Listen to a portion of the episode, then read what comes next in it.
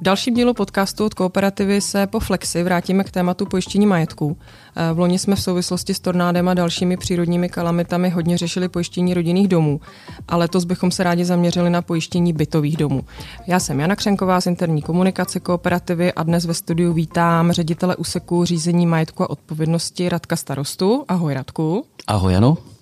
Pojďme rovnou na první otázku. Kooperativa je lídrem na trhu bytových domů, pojištění bytových domů. A můžeš nám v krátkosti představit pár čísel, co to znamená, že je lídrem? Tak já myslím, že úplně bez uzardění můžeme konstatovat, že jsme lídrem, protože Kooperativa se tomuto segmentu pojištění věnuje od svého úplného začátku působení na tomto pojistném trhu. Můžeme říct, že k dnešnímu dni máme pod křídly těch standardních produktů cca 30 000 kusů pojistných smluv, což představuje objem předpisu pojistného 370 milionů korun. Pro představu to zaujímá v tom občanském majetkovém portfoliu cca 10% podíl. Takže je to velmi významný subsegment.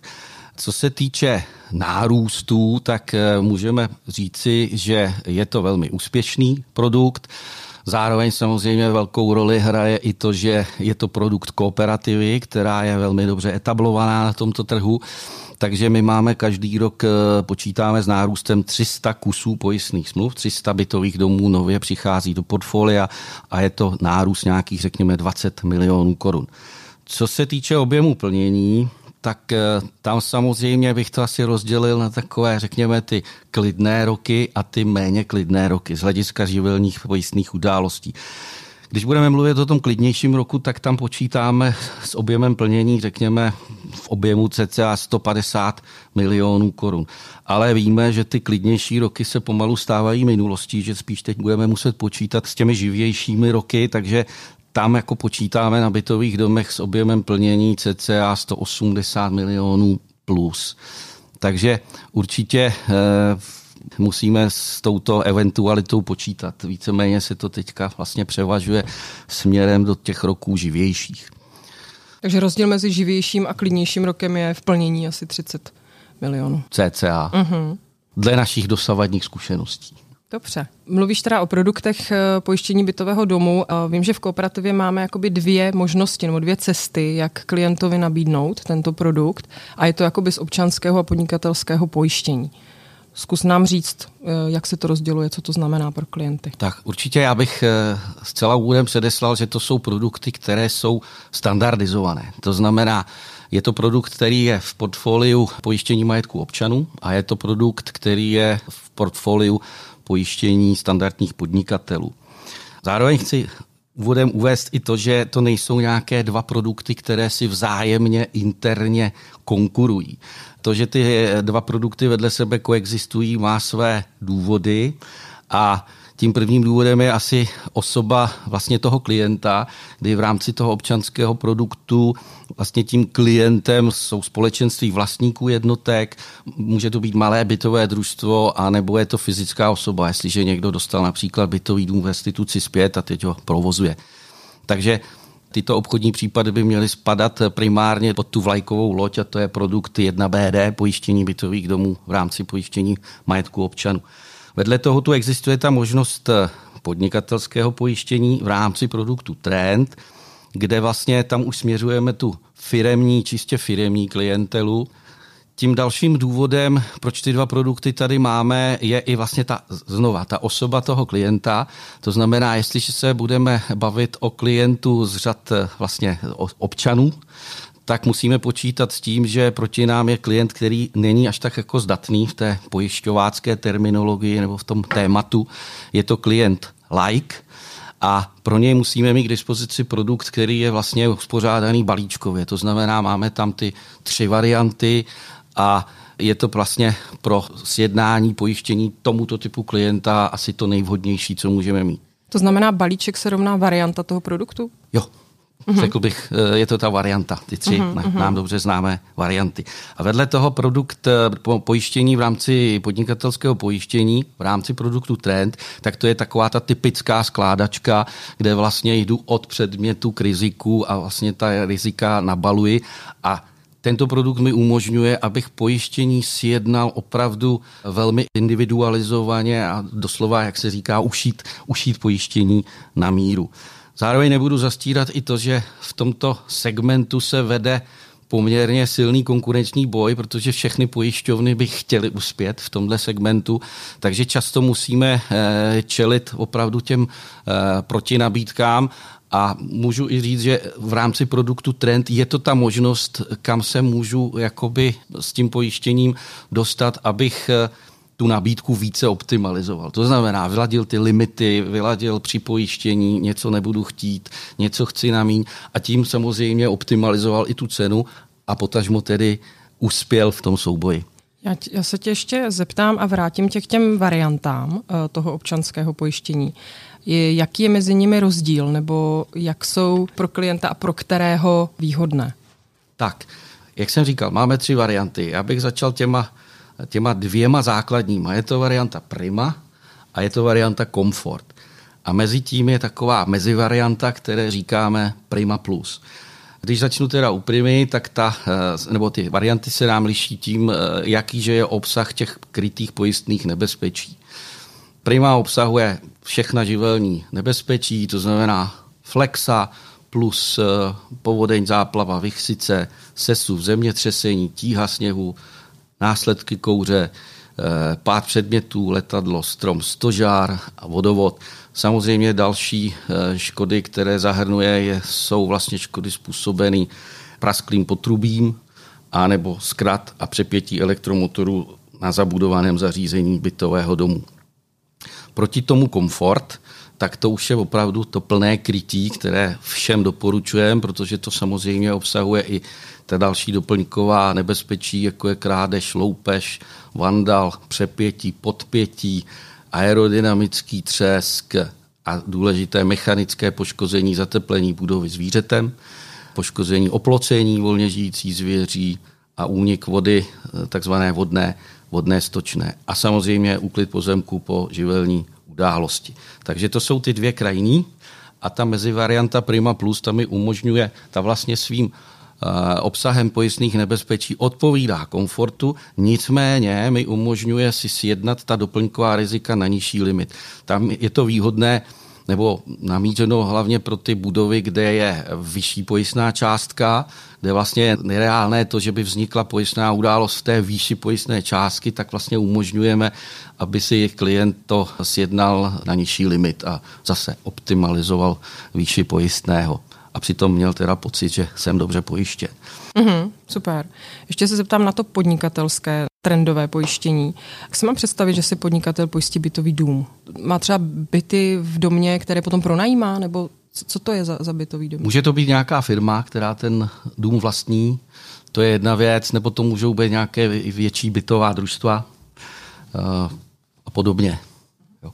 A určitě u těch variant nebo u toho srovnání mezi tím tou občanskou cestou a podnikatelskou cestou důležité je zmínit, že oba ty produkty vlastně, já v obou těch produktech jsem schopen dosáhnout identického pojistného krytí. To znamená, znova podtrhuji, nejsou to produkty, které by si konkurovaly. Co se týče asistenčních služeb, tak oba ty produkty obsahují identické asistenční služby. Takže proč by si lidé měli pojistit bytovou jednotku, když je vlastně pojištěný celý bytový dům? Správná otázka, která se v naší dennodenní praxi často opakuje. Tady je důležité zmínit, že vlastně máme na produktové paletě 2 produkty, které se v té praxi často teda potkávají a prolínají a tady bychom rádi zdůvodnili, proč je dobrý si pojistit i pojištění bytové jednotky, když mám pojištěný bytový dům. Tak těch důvodů je několik. Samozřejmě první důvod asi důležitý je, že banka často chce krytí pro svoji hypotéku. To znamená, klient, který si hodlá pořídit v tržní ceně novou bytovou jednotku, tak je povinen na základě požadavku banky si sjednat pojistnou smlouvu přímo na tuto bytovou jednotku. Druhým důvodem je to, že vlastníci bytových jednotek často neví, v jakém režimu je vlastně sjednáno pojištění bytového domu, neví prostě, jaké jsou limity, jestli jsou dostatečné pojistné částky, jestli to krytí není nějakým způsobem už zastaralé. Takže pro svůj vlastní klid si vlastně sjednají znovu pojištění bytové jednotky. A tím třetím důvodem, a ten bych řekl, že asi hlavní, že v rámci pojištění bytové jednotky máme zakomponovaný jeden výrazný benefit, a to je fakt, že vlastně v případě totální škody pojišťovna vyplatí plnění v obvyklé ceně. A obvyklou cenou rozumějme, že to je vlastně tržní cena srovnatelné bytové jednotky v daném místě a čase. Tento benefit mi vlastně umožní vlastně získat peníze od pojišťovny a nečekat na opravu, kde se to často může se to vleče, možná i ti spoluvlastníci jsou v neschodě, takže tady to otevírá tomu klientovi možnost vzít od pojišťovny pojistné plnění a začít někde jinde pořídit, zakoupit jinou bytovou jednotku. A nebo klient tam možná dále třeba nechce bydlet, protože to má spojeno s často to i bývá emocí. Spojeno s nějakým stresem, který se váže na tu tragickou událost, která v tom bytovém domě proběhla třeba. Historicky samozřejmě takové případy jsou, nejsou, není to časté, jsou to takové, řekněme, kusy případů, ale v naší praxi vlastně jsme jich pár zaznamenali. A když se dostaneme k tomu plnění potom pojistky, z pojistky, je tam nějaký rozdíl, když se plní pojistky bytového domu a z pojistky bytové jednotky? Tak rozdíl. Asi tím hlavním rozdílem je to, že v podstatě já si, když mám sjednáno pojištění bytové jednotky, tak můžu využít toho benefitu v případě totální škody. To znamená plnění v obvyklé ceně. Vedle toho z pojištění bytového domu, to není úplně jako zbytečný prvek, ale často vlastně hledáme cesty, které jsou, řekněme, procesně jednodušší. Takže když vlastně popíšu nějaké třeba základní modelové situace, jestliže mi vznikne škoda na společných částech bytového domu, čistě na společných částech, tak je asi výhodnější vlastně pojistné plnění čerpat z pojistky bytového domu. Jestliže nastane škoda na mé bytové jednotce, na těch vnitřních vlastně prostorách mé bytové jednotky, tak je samozřejmě jednodušší, lepší čerpat z pojistky sjednané pro bytovou jednotku. Samozřejmě je i ta možnost, že v případě nějaké velké fatální, totální škody můžu čerpat vlastně z obou těch pojistných smluv. V naší praxi vlastně Kooperativa se vždycky snažila tak, aby jsme u těchto těch tragických situací v maximální možné míře saturovali ty reálné potřeby našich pojištěných. A v tomto případě se nám otevírá i ta možnost vlastně té načítané kapacity v případě toho vícenásobného pojištění. To znamená, že ten režim toho plnění probíhal asi tak, že vlastně z pojištění bytového domu jsme plnili vlastně do výše nové ceny té každé jednotky a pak se to navýšilo z pojistky pro bytovou jednotku do výše té obecné ceny. Jo, takže vlastně, co se teď týče kapacity, lze využít oboje a myslím si, že Kooperativa vždycky s tímto nástrojem v těchto těch situacích velmi, velmi dobře pracovala. Super, tak děkujeme za případy takové teoretické. Zkusme vybrat, nebo jestli máš nějaký příklad konkrétní škody, nebo většinou jsou to nějaké tragické věci, tak zkus nám popsat, jak to tam, k čemu tam došlo a jak to právě potom bylo plněno. Tak, jak jsem říkal, ty tragické případy se dějou, není to časté, ale není to vyloučené, takže musíme s tím počítat. A když se ohlédnu, řekněme, těch posledních 10 let, tak asi nejvíce mediálně rezonovaly 2 případy. Jeden je teda z roku 2013 ve Frenštátu pod Hostem, kde došlo k výbuchu plynu v bytovém domě. Tady navíc teda to byla velmi, velmi tragická událost, protože tam bylo asi, myslím, že 6 mrtvých a ten dům byl opravdu zničen totálně, statik prohlásil, tady není oprava možná, dům musí být stržen A tady samozřejmě zafungovalo i to velké trauma těch přeživších spoluvlastníků, kde vlastně už nechtěli na tom místě dál pokračovat a zvolili tu variantu, že si pořídili bytovou jednotku někde v jiném místě. Takže to bylo v roce 2013, jinak z loňska máme pojistnou událost v Ostravě, kde opět došlo k výbuchu bytového domu, tam naštěstí nebyli mrtví. Došlo k tomu, že ten dům, zase statik prohlásil, je velmi poškozen, nebude snad ke stržení, ale nějakou dobu samozřejmě bude trvat, než se to celé dá do pořádku. A opět někteří klienti, já vím, že už ta jednání snad probíhají, uvažují o tom, že by opravdu začali na jiném místě.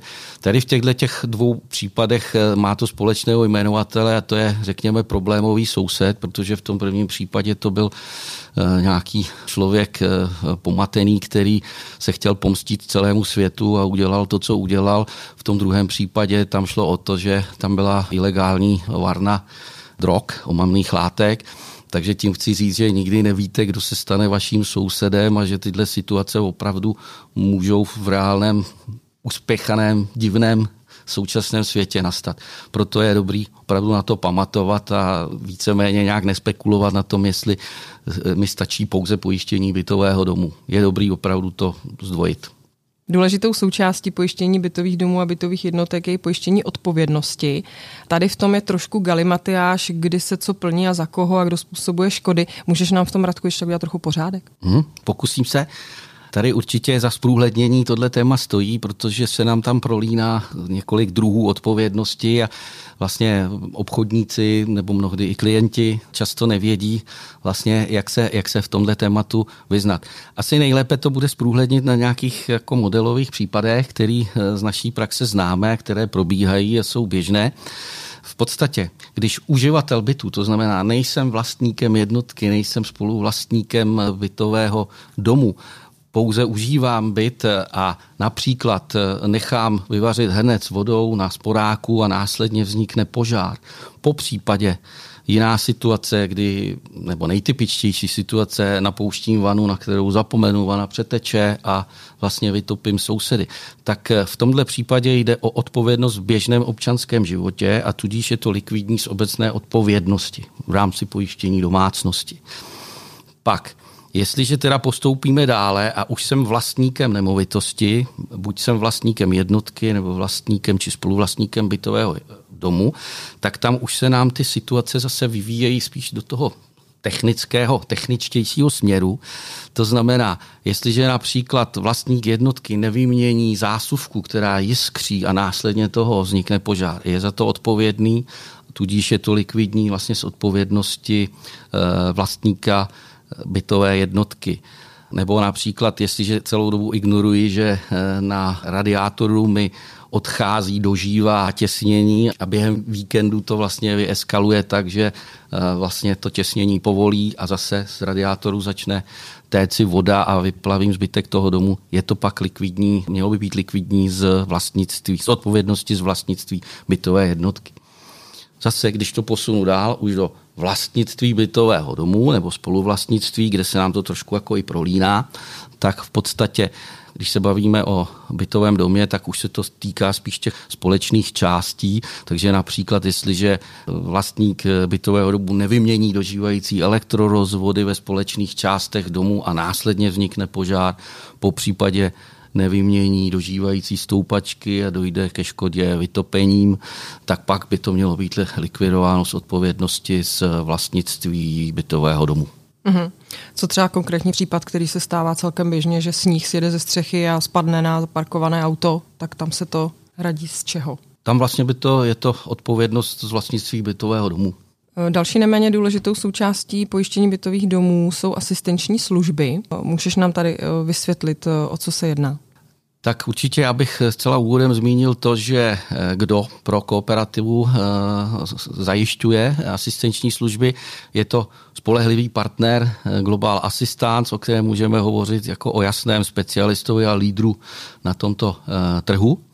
Takže určitě po boku nám stojí velmi, velmi dobrý partner. Asi je důležité i zmínit, k čemu jsou asistenční služby dobrý a jaký je jejich rozsah. Takže Úvodem musíme říct, že jde o pomoc při takzvané nouzové situaci a tou nouzovou situací rozumíme, že je to náhlé,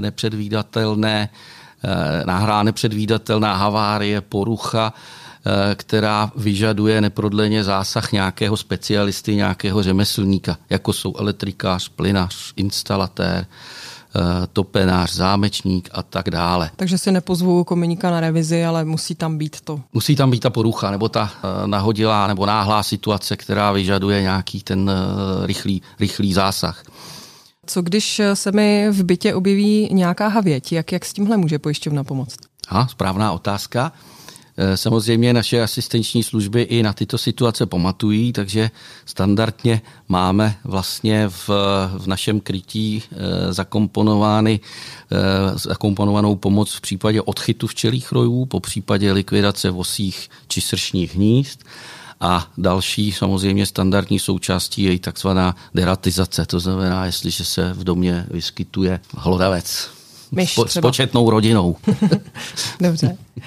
Co dalšího je v těch asistenčních službách potřeba zmínit? Tak určitě je důležité zmínit to, na jaké nouzové situace v případě pojištění bytového domu se to vztahuje. Tady určitě podtrhujeme pravidlo, že se to týká pouze situací, které nastanou ve společných prostorách bytového domu. To je taková, řekněme, velmi důležitá podmínka. A pak za zmínku stojí teda to, že v květnu loňského roku, když jsme uvedli na trh jako inovovanou verzi občanské produktové řady, tak i tady byly nějaké, řekněme, posuny, zkvalitnění toho krytí. Takže máme nyní limit na jeden zásah ve výši 10 000 korun a tohle můžou využít 7krát do roka, až 7krát do roka. Takže to je vlastně, co se týče asistenčních služeb bytovému domu, asi v kostce všechno. Uhum. Takže i tady u asistenčních služeb vidíme, že sjednat si pojištění na bytovou jednotku je velmi důležité, když se vlastně týkají ty deratizace a podobné věci, jenom pojištění. To je další důvod, vlastně, který určitě za zmínku stojí, proč je dobré mít vlastně to pojištění dvojmo. Skvělý. Tak jo, další téma, které nás trošku potrápilo v loni, v souvislosti právě už se zmiňovaným tornádem a přírodními kalamitami, tak byly správně nastavené pojistné částky u rodinných domů. Jak je to v případě bytových domů? Tak tady asi musíme konstatovat to, že není dobré počítat s tím, že by tady ta situace byla lepší. To znamená, počítáme s tím, že mnohdy ty pojistné částky na bytových domech jsou také zastaralé a určitě za revizi stojí. Tady já určitě apeluji na všechny obchodníky, aby si ve svých portfoliích jako udělali nějakou inventuru a všechny tyto klienty kontaktovali a pokusili se je přesvědčit o tom, že je správné mít pojistnou částku v dostatečné výši. Stejným způsobem, jako to děláme na rodinných domech, tak bytové domy z toho určitě nevyjímáme. Radku, můžeš nám vysvětlit, jak se hodnocují bytové domy? Tak my v našem kalkulačním systému KNZ máme standardně zakomponovanou metodiku, která mi pomůže toho klienta navésti na tu, řekněme, přibližně správnou hodnotu té nemovitosti. Samozřejmě máme to ve všech produktech, máme to v rodinných domech, máme to v domácnosti, máme to i v bytových domech. Takže tam je, a samozřejmě nebudu zastírat to, že ta metodika je zjednodušená, tudíž my si nemáme ambici, že stanovíme pojistnou částku. My se snažíme toho klienta navést přibližně co nejvíce správně k té správné hodnotě, kterou si stanoví on sám. Takže metodika je zjednodušená, čím více je zjednodušená, tím méně přesná může být a s tím musíme počítat. Když se budeme bavit o pojištění bytových domů, tak tady jde o poměrně velké hodnoty, velké pojistné částky. Tak tady určitě doporučujeme, aby před sjednáním pojistné smlouvy vlastně ten pojistník si obstaral nějaký znalecký posudek, který se k té ceně nějakým způsobem vyjadřuje, aby jsme měli opravdu jistotu. Tady bych to doporučoval, určitě je to vhodný a od toho se pak odpíchneme dál. Tak za zmínku určitě stojí pojištění odpovědnosti členů orgánu SVJ nebo bytových družstev. Co tady k tomu bys rád řekl? Tady určitě podtrhnu to, že je to druh pojištění, který by neměl být opomíjen. Vlastně členové statutárních dozorčích orgánů odpovídají při výkonu svých povinností osobně celým svým majetkem. Této odpovědnosti se navíc nemůžu smluvně předem zbavit. Takže pojištění je velmi důležitý prvek a důležité je to, že není obvyklé, že ve stanovách SVJček je tato povinnost, aby se vlastně ten výbor pojistil. To tam není to ani dané zákonem, je to čistě na dobrovolné bázi. Takže tady bych apeloval na to, aby jsme nezapomínali toto pojištění nabízet a sjednávat ho. Protože těm výborům se pak jako hodně uleví, hodně jim odlehne a určitě budou s větší radostí svoje povinnosti vykonávat s větším klidem. Mm-hmm. Paráda, tak já ti moc děkuju. My jsme se dostali vlastně k úplnému konci dnešního podcastu, který je, si myslím, za mě pro obchodníky jako velmi nabitý různými argumenty a můžou je využít při obchodních rozhovorech s klienty. Kdybys měl říct v pár bodech to nejdůležitější, co by si měli odnést, co by to bylo? Tak já bych asi vypíchnul dva body, dva momenty. Určitě apeluji na správné stanovování pojistných částek, to znamená, jak na tom vstupu využívejme vlastně těch znaleckých posudků v maximální míře. Pak samozřejmě nenechme ty pojistné částky zastarat, to znamená být jako v intenzivním kontaktu s těmi většími klienty, abych pořád držel prst na tepu doby a věděl, jak se vlastně ta klientová potřeba posunuje a vyvíjí. Takže to je první bod, nenechme zastarat pojistné částky, správně nastavme. A ten druhý bod je asi to poslední, co jsem říkal, a to je nezapomeňme sjednat odpovědnost členů orgánů SVJ nebo toho bytového družstva. Mhm. Tak děkuju moc, Radku, bylo to skvělé povídání s tebou, no a já už se s posluchači těším na příští podcast. Já taky děkuju.